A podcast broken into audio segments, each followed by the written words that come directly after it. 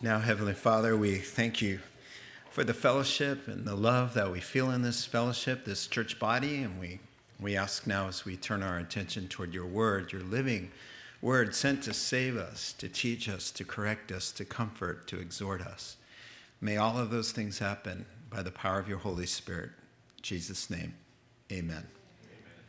It is time for the last judge here already, um, closing in on the, the book of, uh, wrapping up rather, the book of Judges, chapter starting at 13. It is the last judge, but it doesn't mean after four chapters of Samson that we are done with the book of Judges. There are some other uh, matters not pertaining to judges per se, but to Israel and that we will look at, and then we'll, we'll proceed into 1 Samuel chapter 1 in the monarchy, starting with Samuel. So it's exciting. I look forward to starting that book as well. We did Ruth for Christmas, and so we would be stepping uh, into 1 Samuel when we complete Judges. So it is, as I mentioned, time for Samson, and it is the longest narrative found in the Judges. It's my opinion that Je- the Lord saved the best story for the last. Um, best is uh, kind of an odd word to describe Samson's life story. Um, it's not the best, but it is the most intriguing.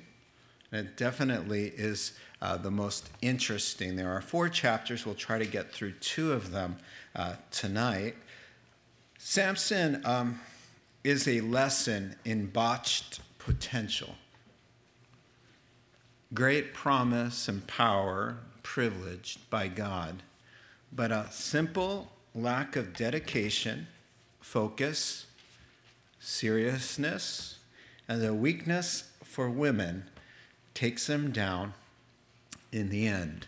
Now, his name will mean sunshine or sunny, S U N N Y, and uh, into the darkness, really, of the time of Judges, he will be used by God to, to begin a work that he doesn't quite finish.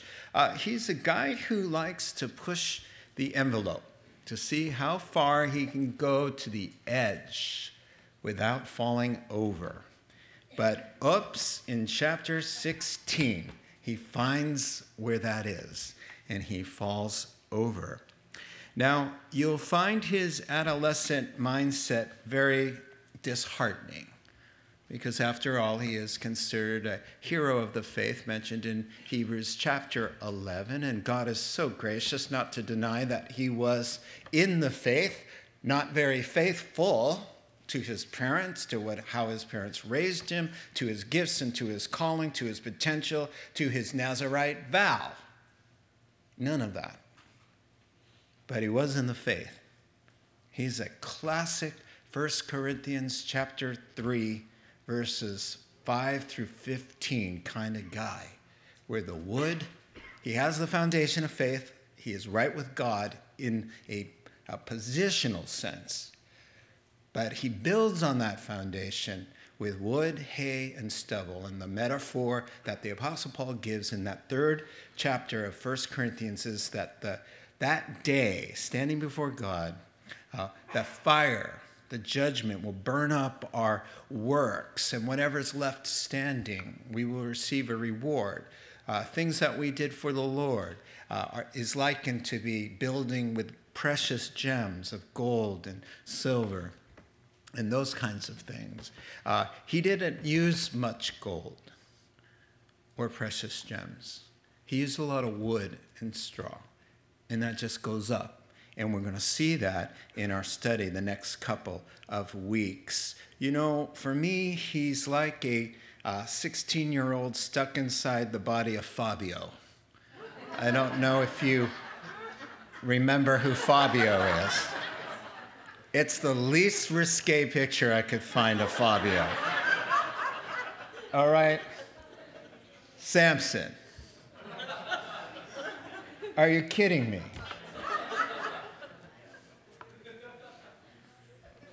Bye. Now, we all laugh, but uh, folks, let me remind you that we all have a little bit of Samson living in us. The sinful nature survived conversion, didn't it? And all we need to do is be out of fellowship for a little while and stop praying, stop reading our Bibles, and not uh, using the Holy Spirit's power to put to death the misdeeds of the Samson within. And then we find ourselves pushing the envelope and trying to find out how far we could go and still be saved and still enjoy God's blessing without falling over. So, uh, verse 1, we're going to hear some very familiar words. Again, the Israelites did evil in the eyes of the Lord. The Lord delivered them into the hands of the Philistines for 40 years. And so, now, 40 years is the longest oppression that Israel's ever had to suffer in the period of the judges. And so this is just a terrible time.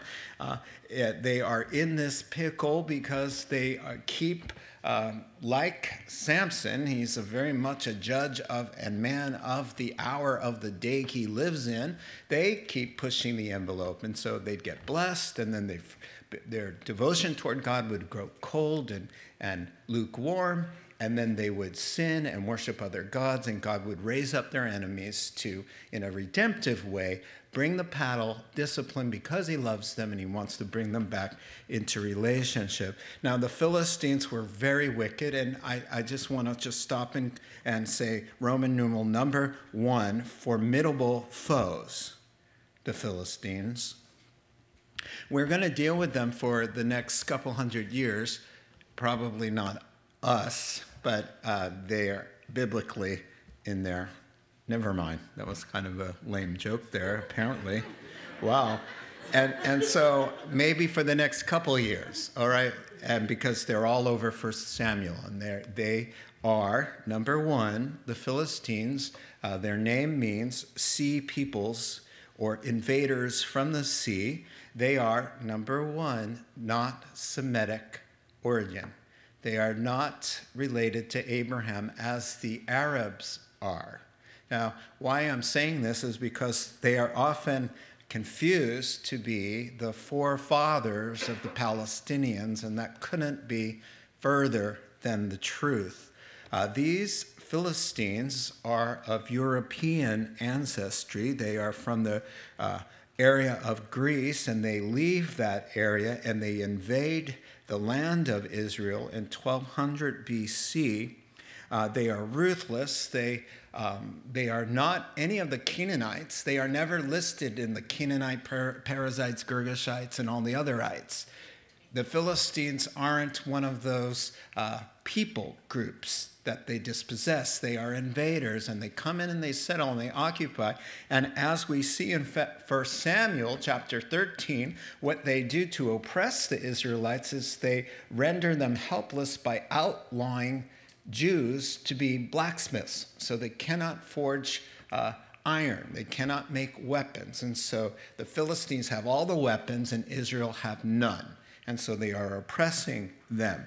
Uh, by the way, they, became, they become extinct in 600 BC.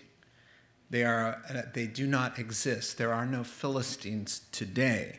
Um, in AD 135, as I've mentioned before, the Roman Emperor Hadrian, who hated the Jews and wanted to wipe the memory of Israel from the earth, he renamed Jerusalem after the god of Jupiter. And he also renamed the tract of land known as Israel as Palestina. After uh, that is a Latinized version of the Philistines, just to kind of give it to the Jews and say, you know what, we're going to name your land after your most fiercest and hatest enemy, the Philistines. There was no connection and so even the Jews had to be called Palestinians because they lived in the tract of land that was named from 135 AD, Palestine, Palestina, Palestinians now. That's where you get that whole thing, but they are not related at all. The Palestinians now are displaced Arabs. They are Arab people. They are not Philistines. And Israel has never been referred to in the Bible as Palestine ever. Only two words for Israel Canaan and Israel. It was Canaan before God said, I'm going to evict these people. They haven't paid their rent for 400 years. They're out, and Israel's moving in. Two names. That's it. So that's a bunny trail that I often go down. Thank you for hopping along with me. It is important. You will notice that the Jews are not asking for deliverance. They've given up. They're not asking. They're not praying. They're just suffering. Uh, they don't even want Samson. You'll find out as we read along. They tell Samson, quit causing trouble with these Philistines. Can't you see they can outmaneuver us? They're stronger than we are, so they're not asking God for help. They're just suffering and they're, listen, they're content to be oppressed. Let that sink in. They just got to a place where I'm going to be a punching bag, and this is how it's always going to be. The enemy's always going to be uh, over me, making my life miserable. This is just a compromised state that I'm going to have to learn to live with. That's too bad. God is merciful, and God says, You know what? I got something better for you. Verses 2 through 5 A certain man of Zorah, 17 miles west of Jerusalem, named Manoah from the clan of the Danites, had a wife who was sterile. She was barren. She couldn't have children. She remained childless.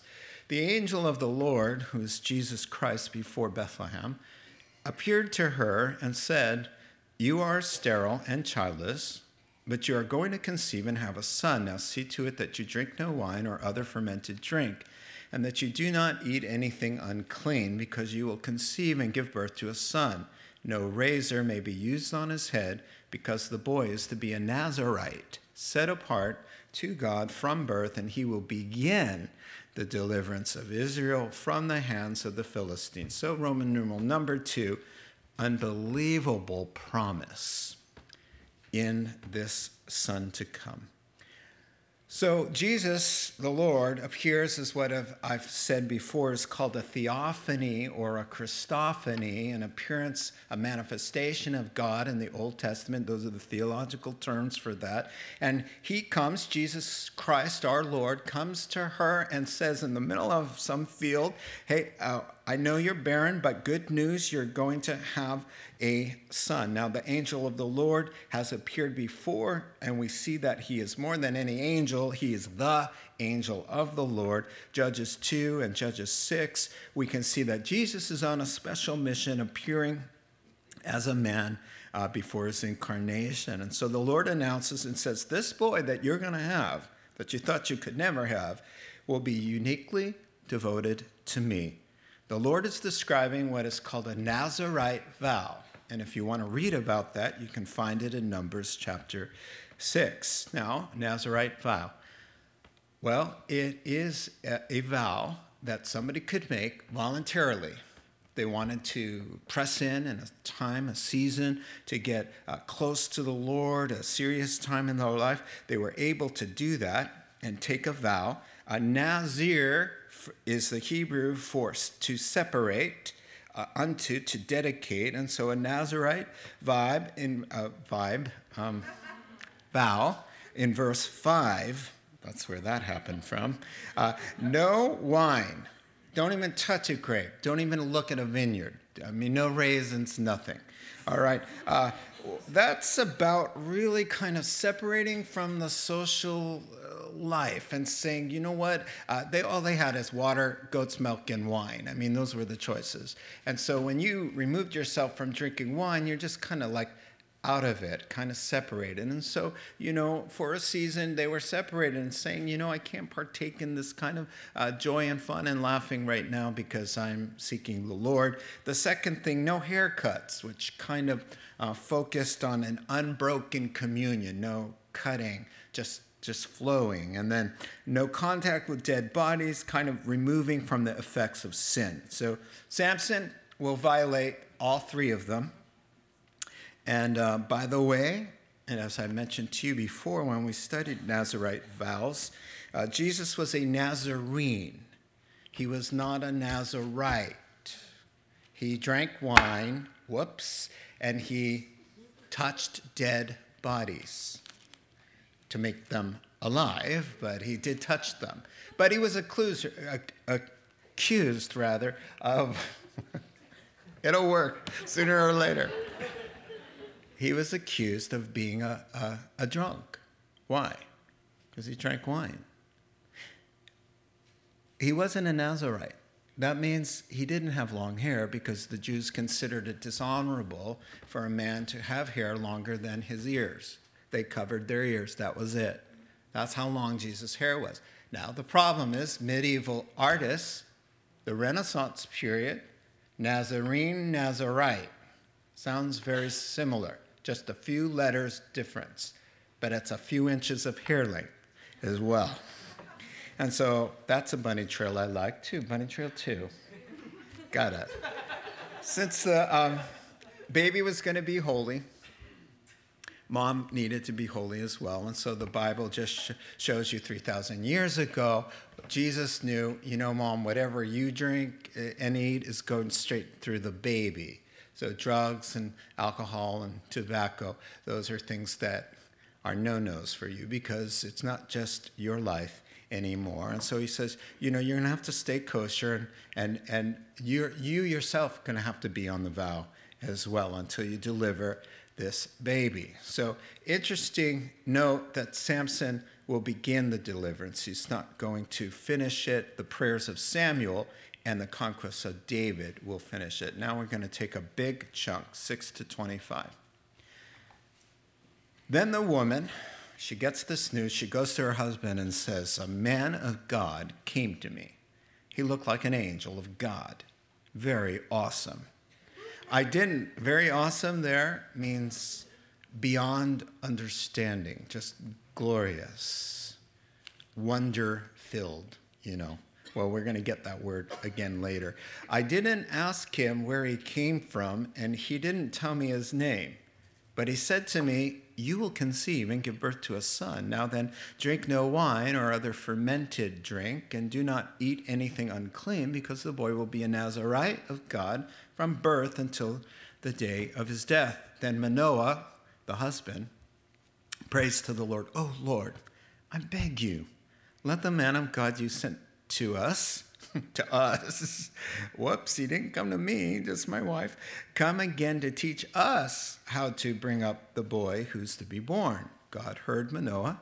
The angel of God came again to the woman while she was out in the field, but her husband Manoah was not with her.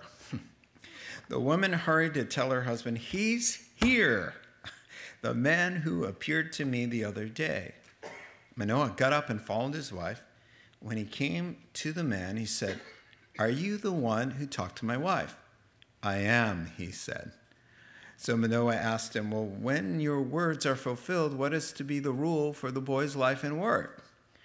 The angel of the Lord answered, Your, must, your wife must do all that I have told her. She must not eat anything that comes from the grapevine, nor drink any wine, rather fermented drink, or eat anything unclean. She must do everything I've commanded her. Nothing new there, by the way. Verse 15 Manoah said to the angel of the Lord, We would like you to stay until we prepare a young goat for you. The angel of the Lord replied, Even though you detain me, I will not eat any of your food, but if you prepare a burnt offering, offer it to the Lord. Manoah did not realize that it was the angel of the Lord. Then Manoah inquired of the angel of the Lord, What is your name, so that we may honor you when your word comes true. He replied, Why do you ask my name? It is beyond understanding. Then Manoah took a young goat together with a grain offering sacrificed it on a rock to the Lord. And the Lord did an amazing thing while Manoah and his wife watched. As the flame blazed up from the altar toward heaven, the angel of the Lord ascended in the flame Talk about a, you know, not a grand entrance, but a grand exit. Seeing this, Manoah and his wife fell with their faces to the ground. When the angel of the Lord did not show himself again to Manoah and his wife, Manoah realized that it was the angel of the Lord. We are doomed to die, he said to his wife. We have seen God. And I love his wife. Common sense. But his wife answered, um, If the Lord had meant to kill us, he would not have accepted a burnt offering and a grain offering from our hands, nor shown us all these things, or now told us this. The woman gave birth to a boy, named him Samson, sunshine. He grew up, and the Lord blessed him, and the Spirit of the Lord began to stir him while he was in Mahaneh, Dan, between Zorah and Eshtaol. Well, Roman numeral number three fun with mom and dad. Why so much time devoted to these two? It's like, get to Fabio, Lord. I mean, seriously. You know, first you, you appear to her, and then he, he feels left out. He's, he prays, like, oh, what about me? My chopped liver? Come on, I'm the dad, you know? And what if she's not even understanding? What if she's crazy? What if the, she's got sunstroke? I need to see this. I need to believe. So then he appears again, but not to him, again to her. And she has to go and get him. Uh, what, why do we need to know all of this? Well, Here's my take on that this kid is going to disgrace his parents, he's going to torture them. He's going to uh, be the foolish son that brings grief to his mother and father. And they are going to have a really hard time believing that God had promised what he promised and gave them this kid to raise. And then when the time comes when they see him going sideways, and immediately he does, with them in tow, by the way, the Lord is going out of his way to say, You'll need to remember this. You'll need to cling to these moments where you saw my hand in your life and my sovereign will displayed that I gave you that kid. Verses 6 through 7, moving on. Mrs. Manoah uh, relates to Mr. Manoah the visitation, amazing news, this man of God, this angel, majestic uh, appearance, maybe a glow. Uh, the word in Hebrew for awesome there is fear producing. You know, she doesn't ask him his name because she's afraid of his response. You know, what? You know, uh, I don't want to know are you, that you're the Lord standing here talking to me. And he says, you know, you're going to have a baby. In eight through fourteen, Mr. Manoah, you know, he's he's like, no fair. You know, what about me? You come and see me as well. And you know, I love this. Oh Lord, I beg, come on, send this awesome visitor back to us. We need some more information how to raise him. But commentators say his reason he gives in his prayer is kind of suspect because when the Lord does come back, he doesn't give him any other information. It's like, uh, well, everything I told your wife. So just do that. And so maybe the Lord is just honoring this man's need for some confirmation. He's a doubting Thomas, and so the Lord says, Here you go. And Manoah's convinced, you know, he wants to show some gratitude. And so he says, Can you please stay for dinner? You know, Abraham invited uh, the angel of the Lord for dinner, and Gideon had goat kebabs. And uh, we want to have goat kebabs too. And you haven't tasted what my wife can do. And so the Lord says, You know, uh, that's really not going to work. But uh, if you do want to say thank you, there's a way to do that. How about a burnt offering? And that's what shakes the man to realize who did you say you were? Because uh, where's the high priest? We're not anywhere near the tabernacle. You can't just offer a burnt offering before the Lord. But he says, You know, since I am the Lord and I'm standing right here and you want to do this thing for me, go ahead and let's have a little burnt offering. Let's just, just do it right here. So he says, right then, there, what exactly was your name again? and then the Lord says, What? Seriously?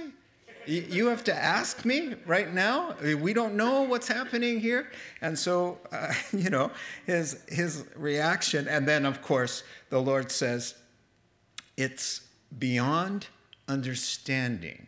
The word in the Hebrew, wonderful, meaning wonder filled. It's the same title for Jesus in Isaiah chapter 9, verse 6, where he's called wonder filled counselor. And so he says that, you know, what, what am I supposed to tell you? You can't understand my name. Uh, he tells Moses, says, What's your name? And the Lord says, Well, I have been who I have been. I am who I am. I will become what I will become. Uh, I am. That's the best I can do for you. It is hard to describe who He is. And so Yahweh just is a shortened version of all of that. The Lord is salvation. He, he is. And so he says that. And then he says, Let me show you. Fumi takes off through the skies. And then Mr. Manoah is like, We're all going to die now. And so the wife says, Honey, listen. First of all, he appeared to us twice, and he told us, I'm going to get pregnant. I'm not even pregnant yet. So we probably have to survive through the pregnancy. And then, then he said how to raise the boy. So we'd have to probably live that long. So, and then he accepted the burnt offering, so he's probably not mad at us. What do you think? Makes sense? And the guy goes, Okay, honey. All right, so then she has the baby boy, chapter 14, verses 1 through 4. Now the sunshine has grown up. Samson went down to Timnah and saw there a young Philistine woman. I like saying Philistine because it sounds just more uh, evil. Verse 2 When he returned, he said to his father and mother, I have seen a Philistine woman in Timnah. Now get her for me as my wife.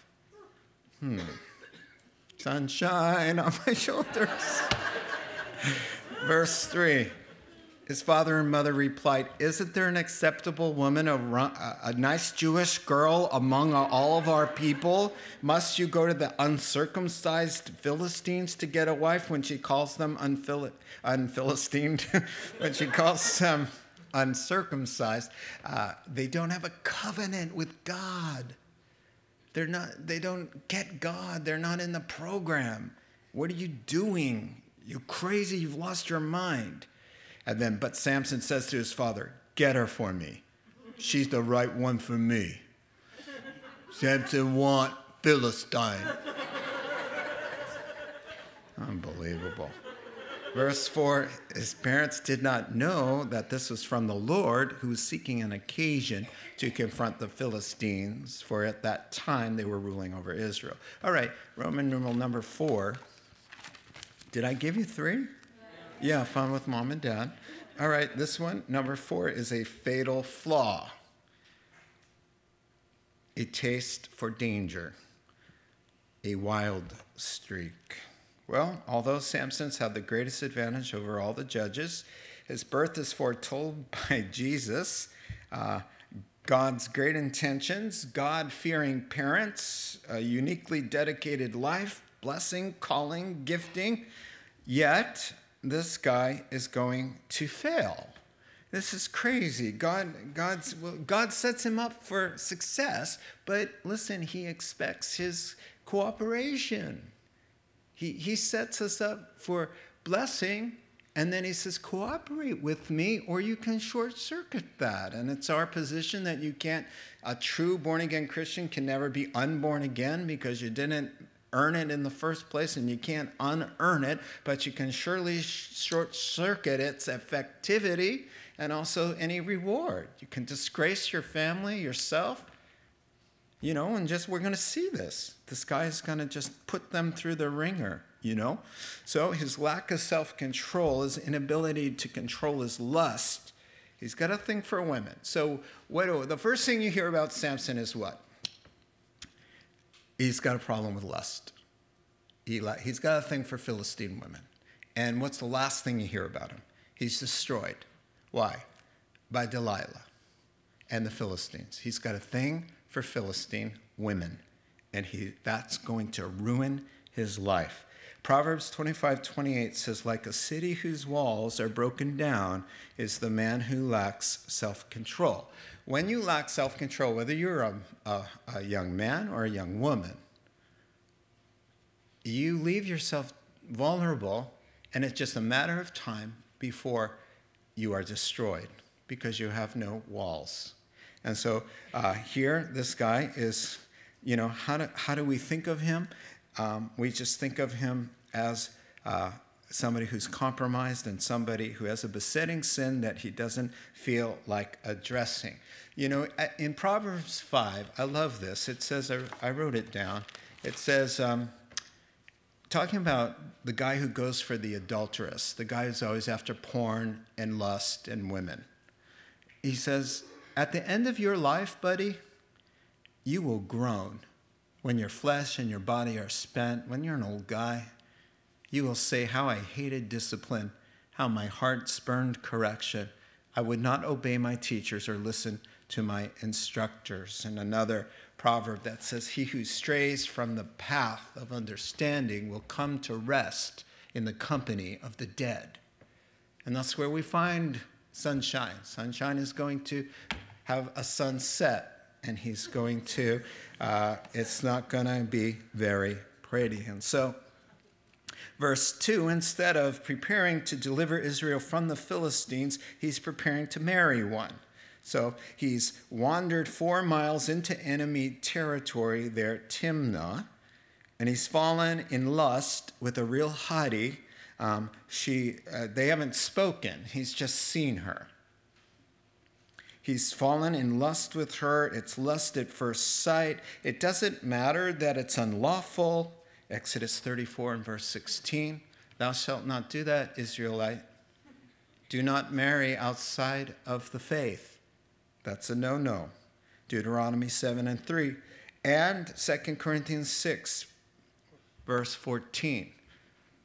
A New Testament principle is a command, a directive to Christians not to marry on non Christians, not to flirt with them, not to be boyfriend girlfriend with them.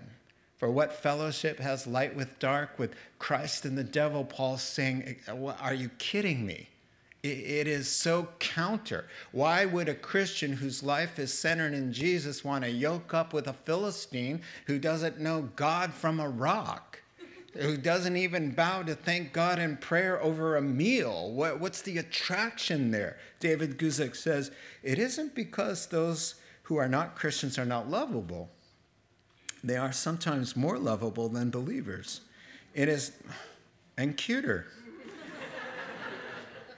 It is not because they aren't good enough or worthy of our love. It is simply because to be a Christian means Jesus Christ is the most important thing in your life. And when a Christian and a non Christian get together, you will, you will have two people who disagree on the most important things in life.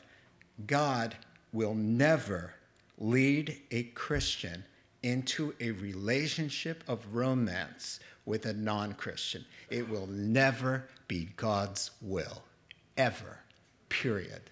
Now, can God work something miraculous out of it? Yeah. Sometimes He does, and sometimes He doesn't. He just says, don't do it. Do not do it. Yikes, come on.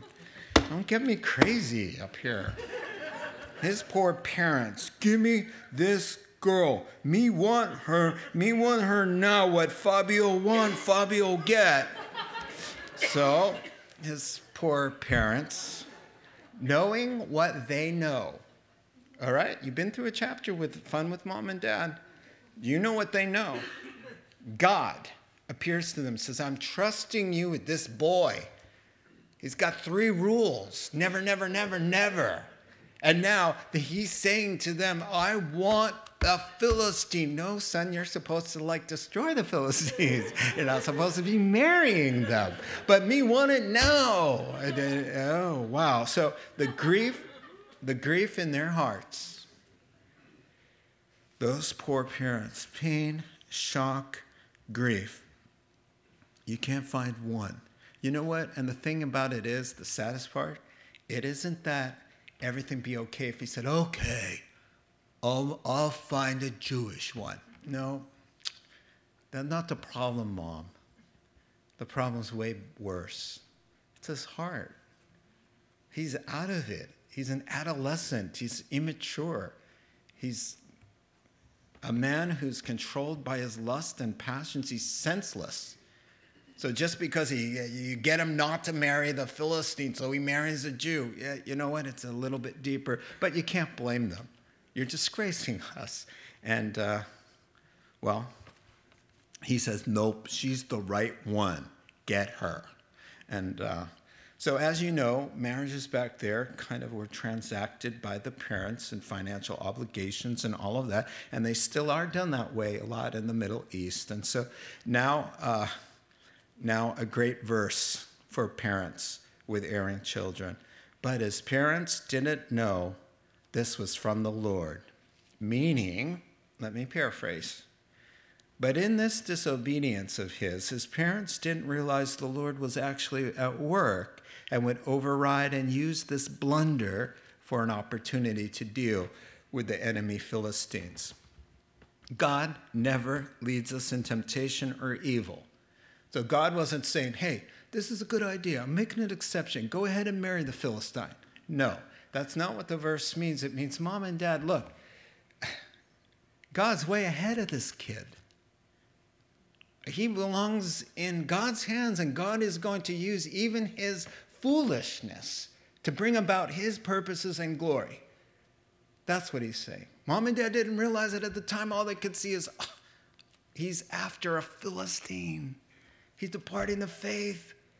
We have failed. He's failing. This is a disaster. But P.S. or parentheses, mom and dad, you don't understand. God is going to use it.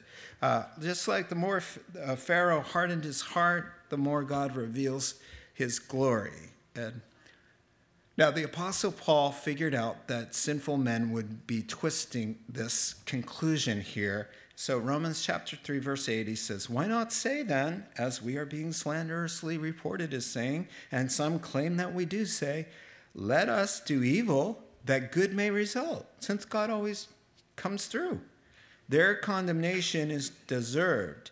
In other words, that's the way people on their way to hell think, Paul says. So we could say, well, look, it wasn't so bad. God, God saw it coming, so God said, you know what, I'm going to use this little engagement thing with this Philistine. And then we see, well, well, it was justified. See, it all worked out. No, no, no. What, what would have happened if he would have just obeyed God? What is this man short circuiting his life from becoming how great he could have been if he would just obey? No matter how much good God can bring out of even the bad things we do, he can always bring far more good out of our obedience, and we experience much less pain. Amen? You ready for a big chunk? 5 through 14. Samson went down to Timnah together with his dad and mom.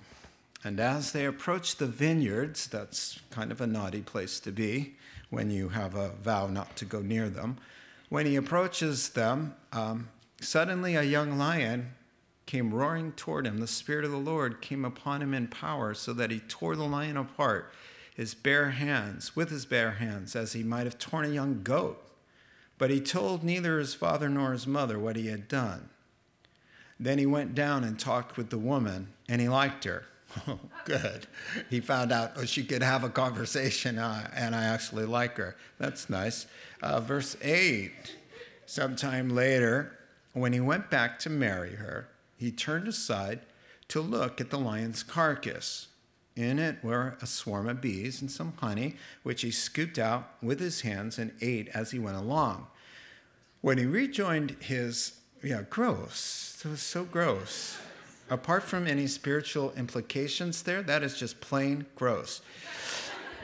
when he rejoined his parents, honestly, stopping for roadkill, you know, honestly, stopping, but it's a deer, it's venison, we'll have a barbecue. Oh, no. All right, where was I? When he joined his parents, he gave them some. Here, mom and dad. I'll stop by a little road stand, and some produce and some wild honey. and they ate it. but he didn't tell them that he had taken the honey from the lion's carcass. Why? Because his parents were God-fearers. Now his father went down to see the woman, and Samson made a feast there. So he's going to get married now. It's going to be week long, as was customary for bridegrooms. So when he appeared, he was given 30 companions.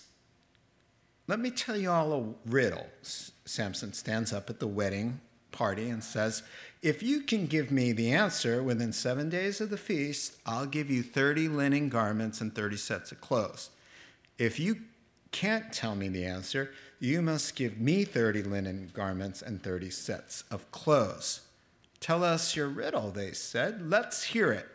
He replied, Out of the eater, something to eat, out of the strong, something sweet. Now, for three days, they couldn't give an answer. Roman numeral number five life is a big joke for Samson. All right? So, people who are disconnected from spiritual truth and reality tend to minimize the importance and seriousness of life. Now, God gave us a sense of humor, and He's all for us having joy. At His right hand are pleasures forevermore. He, he likes when we laugh. But you know, when we're marrying the wrong person and we're breaking all of our vows, we're out of fellowship and we're doing evil and we're disgracing our family, now's not the time to stand up and say, I've got a riddle. No, it isn't. In fact, it's the kind of laughing that Jesus condemns in the world when he says in Luke chapter 6 and verse 25, Woe to you who are always laughing now, for you shall mourn and weep. And that, that idea is for this kind of laughing where there's a party and there's people drinking and nobody cares and everybody's blaspheming and committing immorality. You open the door of any bar downtown. This is the first thing you hear is cackling and roar of laughter and everybody throwing their heads back and having a good old time. Mostly getting drunk and using Jesus' name every other sentence. And so it's this kind of carelessness, this kind of, you know, let's drink and be merry and uh, tomorrow we die. Verse 5 poor dad and mom have to accompany him into this Philistine territory to arrange the marriage. And notice he breaks off from them from mom and dad in verse 6, and he's going uh, without them being aware of the lion incident. And so he is going toward the vineyard. Of course, he's going toward the vineyard. Why? Commentators say because Fabio wants a snack. Why else does it say he's going toward the vineyard? And what does God do? He shoots a cannon over the bow of his vessel. You are not supposed to be going headlong into a little secret shortcut through a vineyard, and God anoints a lion. That says, warning, warning. Here's your lion who comes and attacks him. Now, God sends this ear erring child uh, a warning that his vessel is off course and uh, sadly, this guy doesn't get it. Just because God enabled him to survive, he, in his de- deception, thinks, I'm okay. I'm okay. Do you see? I got a DUI, but my uncle's a lawyer. So, see, it's okay. I crashed the car, but oh, insurance came through. Or and I, I got an STD but it's curable. Oh, I got thrown in jail, but you know what? My brother's a bail bondsman. It all worked out, you see? And so, because God comes to the aid of the person, they think mistakenly, oh, it's okay. I can go some more. Instead of saying, Whoa, that was a close one. God, I get it. All right. Thank you for helping me kill that lion. No more vineyards. No more grapes, no more Philistines. I'm, I was headed toward a wedding. I'm not going to do it. No, no, no, no. No, see, it's working out. It's okay. God's gifts and callings are irrevocable. God's uh, common grace is going to be evident in your life. And just because He's maintaining and sustaining somebody doesn't necessarily mean He's well pleased. And so, especially when you're deceived, you think, well, see, I could still get up and lead somebody to the Lord. God's still with me. Be careful. God is very gracious. So the marriage arrangements are made. They return home, and sometime later, according to verse 8, he's coming back. Now he's going to get married, and he's thinking, Whatever happened to that lion? Is this is the place it was, wasn't it? I wonder if the body's still there. And sure enough, there it is. And some bees have come and made some honeycomb in there. And so he takes that, disregards his Nazarite vow, and scoops out and ingests it and gives it to his unsuspecting parents. And you're thinking, Well, how? How could that, how could he just do stuff like that and just give it to mom and dad and watch them and know where he got it from? A person who disregards their relationship with God doesn't care about you. If they're going to put their soul in jeopardy, you're the last person on the list. So everybody thinks, oh, it's my son, it's my daughter, it's my dad, it's my mom. I'm going to have some special words here and I'm going to pour out my heart and I'm going to cry and they're going to change and they're going to repent. They've already gave God an, a rude gesture. And if they're going to do that to God, my friend, they're going to feed you the honey that they found in some uh, roadkill and watch you eat it. They just don't care. They just don't care. So let the wedding begin. Notice in verse 11, he's given 30 groomsmen. Why? uh, he has nobody accompanying him. He shows up and they're like, Where's the bridal party? Uh, None of my friends want to come. They think I'm doing the wrong thing. They're narrow minded. Okay. Oh, we got 30 Philistines that'd love to be in your wedding party. So they give them 30 groomsmen. Don't worry about your narrow minded friends. Our family will make up for that. So perhaps a little tense at the beginning of this little party, this wedding party. So he clears his throat after he's had a couple glasses of vino. It doesn't say that. But uh, this is a guy who would have done that. And so he clears his throat and says, Hey, we've got to break the tension here. I've got a riddle for you guys. And you guess it, you'll each get a new suit, uh, courtesy of me. But if you can't guess it, guess who's getting 30 from all of you? I'll supply 30. Each one of you get a new set of clothes from me. But if you lose, all of you give me one suit each, so I'll get 30 suits, okay? And they say, We're all ears, lay it on us. And then it just so happens to be an accidental rhyme in English. Really kind of fun because it's a rhyme in Hebrew. Out of the eater, something to eat, out of the strong, something sweet. He's thinking, never in a million years would anybody get that. And so for three days, they're blowing steam out their ears and they can't figure it out. So let's finish it up and we'll be done. On the fourth day, they say to Samson's wife, Coax your husband to be. Their uh, weddings were seven days long, and on the seventh day, consummated, and then you're married. But they still called each other husband and wife. But it's not legal till consummation on day seven. Coax your husband into explaining the riddle for us, or we will burn you and your father's household to death. Now, they're not very nice. They're Philistines, okay? Did you invite us here to rob us? Then Samson's wife threw herself on Samson, sobbing, You hate me. You don't really love me. You've given my people a riddle, but you haven't told me the answer. I haven't even explained it to my father or mother, he replied. So why should I explain it to you? Um, that's not good marriage counseling advice right there. You don't say, you know, my mom and dad are way more important than you. Yeah, that's no, he's not going to be a good husband. So she cried even, uh, she cried the whole seven days of the feast. So on the seventh day, well, wouldn't you? You're about to be burned alive. So this is important. So the seventh day, he finally told her because she continued to press him. She in turn explained the riddle to her people. Well, yeah, about 10 seconds later, bang. Uh, third, uh, next verse. Before sunset on the seventh day, the men of the town said to him, um, We have an answer. What is sweeter than honey? What is stronger than a lion?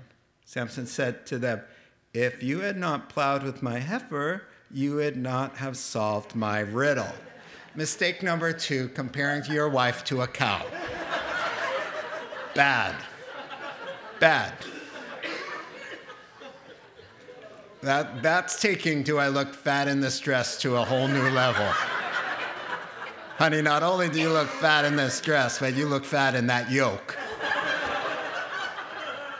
then the Spirit of the Lord, oh, okay, so he says, uh, then the Spirit of the Lord came upon him in power. He went down to Ashkelon, struck down 30 of their men, nice, well dressed men, obviously, stripped them of their belongings, and gave their clothes to those who had explained the riddle. Burning with anger, he went up to his father's house. He went home. He didn't marry or did not consummate. And Samson's wife was given to the, in the Hebrew, best man who was attending him at his wedding. There's going to be trouble in the next chapter because of that verse. Ver, okay, so finally, number six chink in his armor, Samson's weakness for nagging. Uh, he can fend off a thousand Philistines, but he can't withstand a little nagging. Proverbs 27 15. I'm sorry, ladies. I got to say it like it is. A nagging wife is like a constant dripping on a rainy day. Better to live in a little corner granny unit of your attic than with a nagging wife. Now, that can go either way, folks. Amen, sisters? All right. Now, the Phillies are running out of time, the Philistines. They realize we don't have an answer. This is getting expensive. It's going to be expensive and humbling to who? A Jew? Come on, please. We're going to look dumb and we're going to be humiliated, and this is going to cost us a lot of money. So they go to Samson's fiance with a threat Get it out of Sammy, or we'll burn you and your family alive. We'll just shut you up in your house and then we'll torch it. Number two, we're accusing you. You set this whole deal up so you could get rich at our expense. So she's saying, Come on, you're in on this. You, you know exactly what's going on. And so you wanted to get 30 new pieces of uh, clothing. And so you said, You're in on this deal. So she says, Well, okay, well, let's see what I could do. Too bad that she didn't understand her husband. All she had to do was say, Sam, listen, they're threatening me. They're, they're going to burn me with fire. Samson said, would say, Excuse me? Before the wedding, I have something to take care of and he would have taken care of it. But no, she can't trust her husband. So she has to manipulate.